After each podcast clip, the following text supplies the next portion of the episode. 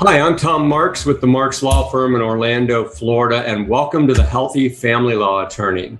I have a special guest with me today, somebody I've known for a lot of years, Kevin McCarthy. And he loves to tackle the toughest questions. And one of those is, why do I exist? Kevin has written, uh, he, he's an author. He's written a couple of books that are fantastic. I'd highly recommend them The On Purpose Person and The On Purpose Business Person. Um, great books. Uh, Kevin's uh, not only the author, but lecturer, he's a leader. Um, I have personally known him and witnessed to see the impact he has in other people's lives. Uh, he and I are probably the longest continuous members of the Christian Chamber in Central Florida. I think we were at the very first meeting uh, back in 2003, and um, it's a great organization, and he has always taken leadership roles in that. So there's so much I could say, Kevin, but I want to leave us enough time uh, for you to really get into the information. Um, but tell us a little bit about yourself, Kevin. Sure. I mean, I grew up in the Pittsburgh, Pennsylvania area. I'm, I moved to Orlando, Florida area in 1982 after I graduated from the Darden Graduate Business School at the University of Virginia, where I got my MBA. My wife and I met there, so we're classmates. And we've got two kids, uh, Charles and Anne, and they're both adults now, both productive uh, members of society working, and they're off the family payroll, and uh, colleges are paid for by mom and dad. So all is good in that regard. Well, that's a real success. That's that's good to hear, and um, we're all working on that. So, okay, so you have written a new booklet called Tough Shift. I have to be careful how I say that. Um, it's an interesting title. Tell us what it, what is a tough shift. Well, uh, y- yes, you do have to say tough shift slowly. Part of it is is to take the the vulgarity of the alternative if the F is out. Um, so you would take that vulgarity and you turn it into a virtue. But a tough shift is an adversity, challenge, uh, or difficulty that we face where the degree of difficulty feels overwhelming and then Tough Shift is also the name of a book, as well as a method I've developed to rapidly, smartly, and successfully process a tough shift. So you can think of a tough shift um, as a recipe for making lemonade out of the lemons that, you know, to use that expression that's often out there. So it's part of a turnaround process that we all need. Okay. So um, I, I, can already sense that this is applicable to family law. Uh, tell us what uh, different types of tough shifts are there? Well, there's two different types in general. There's the negative and positive tough shifts. Uh, a negative tough shift is typically unwanted and often thrust upon us, or they can be the consequences of poor choices. So we can, you know, we can affect our own tough shifts if that's a a good way of looking at it. Examples would be uh, an unwanted divorce, um, an unexpected death of a loved one, uh, a medical diagnosis that's life threatening or like cancer, for instance, uh, a financial setback that comes maybe not through our own you know situation maybe just something happened that uh, has thrown us into a financial situation uh, we get fired from a job. Those are examples of negative tough shifts that are sort of thrust upon us. Positive tough shift on the other hand is something that we've chosen to do to create or to lead a better life Examples of that would include things like it could be getting a divorce. I mean, if it's a bad marriage and you really need to get out of it or it's abusive, then getting a, do- a divorce can be a tough shift. Uh, starting a business, uh, writing a book, uh, taking charge of one's health, kind of like you did a few years ago, Tom, whenever you just started becoming the healthy lawyer. Um, having a baby or a child, you know, growing, uh, getting married, uh, having a family, uh, graduating with a degree, whether it's from high school, college, graduate school, these are all decisions that are proactive, tough shifts where they have a dramatic impact upon our lifestyle. Um, with the idea that we want to improve that lifestyle, where a negative tough shift generally tends to pull us down, a positive tough shift is our ability or our desire to reach up, if you will. Okay. All right. Good. That's helpful. So you are the expert on purpose, written the book, The On Purpose Person, The On Purpose Business Person. how does purpose play into this concept of this tough shift? Yeah, well, the tough shift is uh, the methodology, if you will, is one of seven questions. Uh, purpose is one, answering one of seven questions that we'll we'll touch on shortly here, I'm sure. But basically, what happens is when one's in the middle of a tough shift, the kind of emotions that are going on, as well as the, the, the realities around one, is that it can cause a lot of self doubt or a lack of confidence uh, or even loss of identity. And so, knowing your purpose is a positive grounding or an anchoring in the bedrock of who you are. And so purpose by definition, the way that I use purpose is it is your reason for being. So you haven't ever lost your reason for being. It's permanent. And so purpose is by definition good. Therefore you are good. Therefore you're attempting to move from a negative into a positive or from a bad to a good. And uh, it's so it's in many ways the idea of understanding that something's a tough shift and knowing that you have a purpose.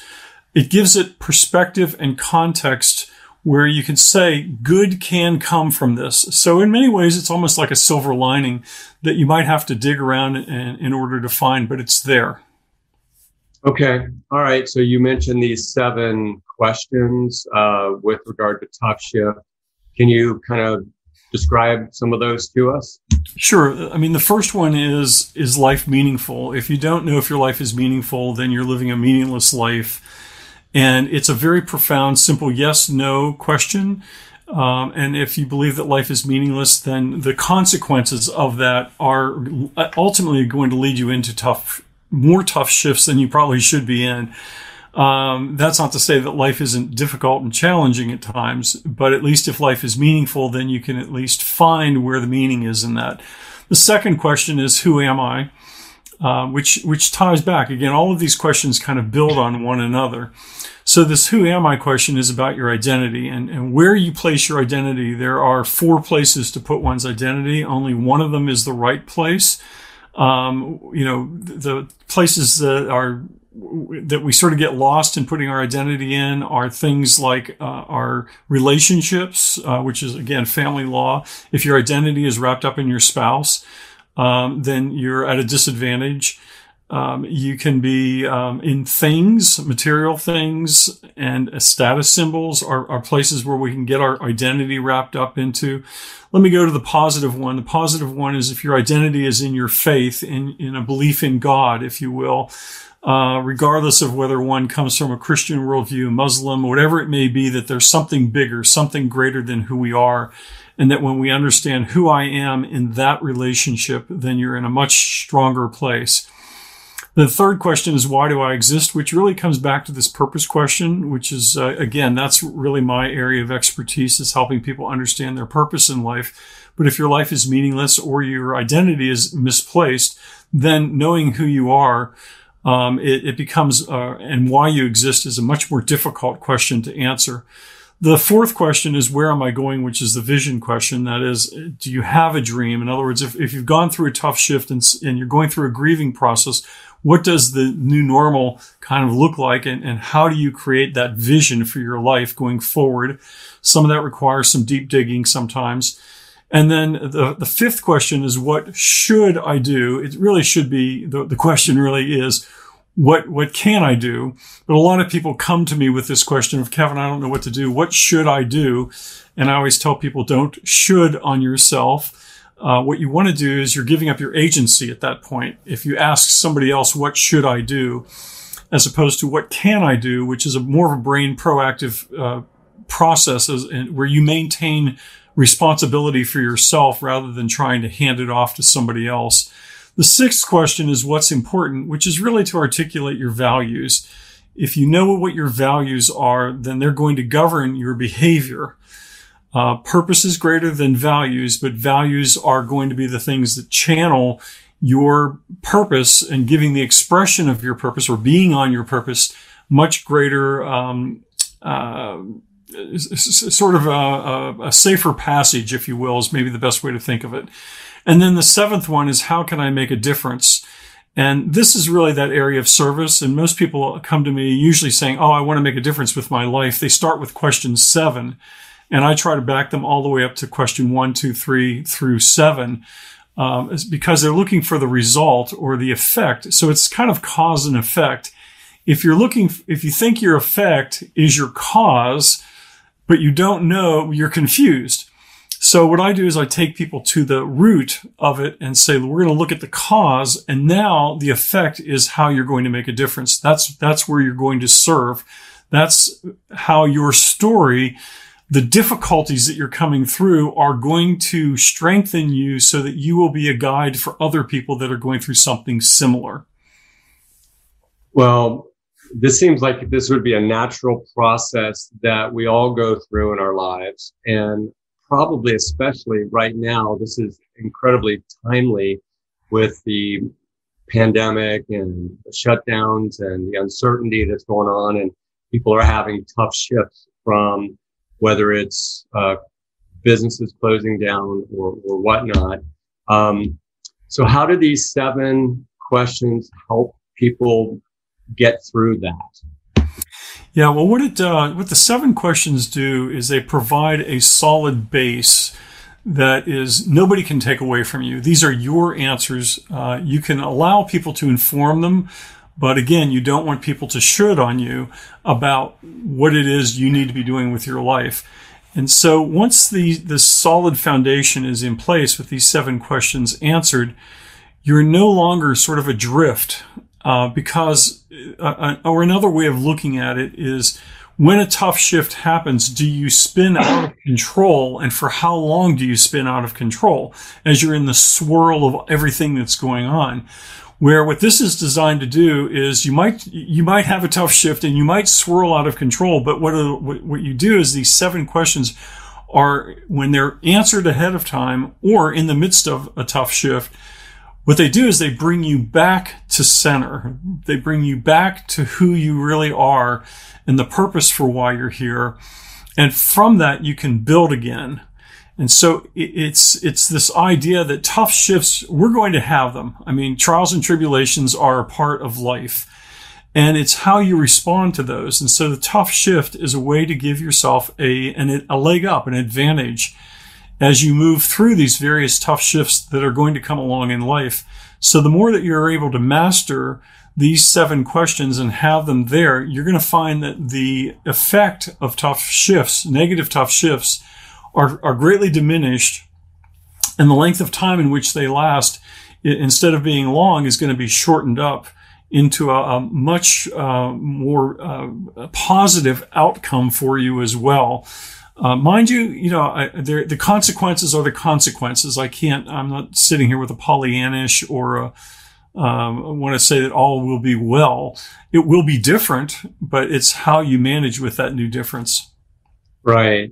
And so, um, one of my purpose and what I tell my viewers is that because I believe your family matters, I want to provide hope and help to your family to successfully navigate through the family law process in a healthy way. And so you and I are like guides to people going through these tough shifts. And how do we best guide our clients uh, going through this?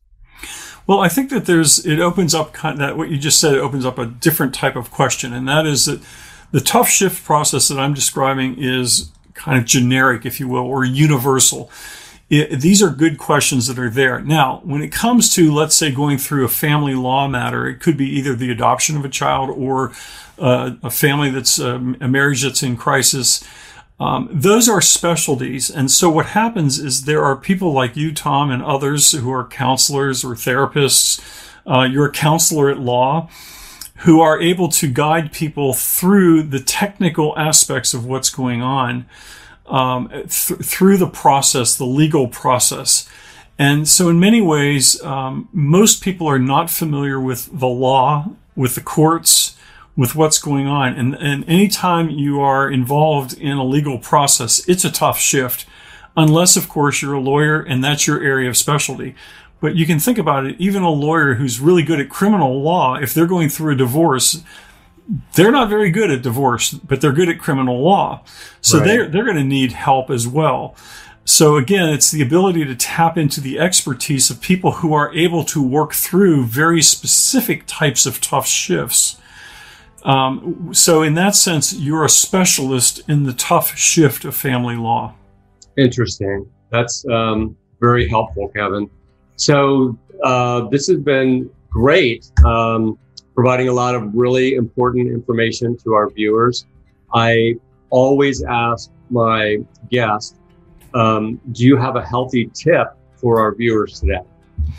Yeah, it's a healthy tip, and, and I'm going to say it's also a, an unbiased plug, if you will, and that is I have a website called onpurpose.me where you can go and find it's find your two word purpose statement for your life and it includes a series of instructive emails that will help you to be able to um, really t- put your purpose to work in your life because otherwise if you don't do that you're going to be at a disadvantage and so the idea of knowing your purpose is really at the core of that and onpurpose.me is a real fast easy way of getting your purpose statement in place Awesome. That's great. Well, for our viewers, if you've uh, found this valuable, please hit that like and subscribe button. We'd love to have you be part of the channel. If you know someone who would benefit from this information, please share that information. If you want to leave a comment for Kevin or me, please do that below. Uh, we are shooting new videos every Wednesday and new interviews every Friday. So uh, we look forward to um, providing more valuable content in the future. So, Kevin, thanks so much for being on the channel. Great to have you. Thank you. All right. And we'll see everybody next time. Thanks. Bye bye.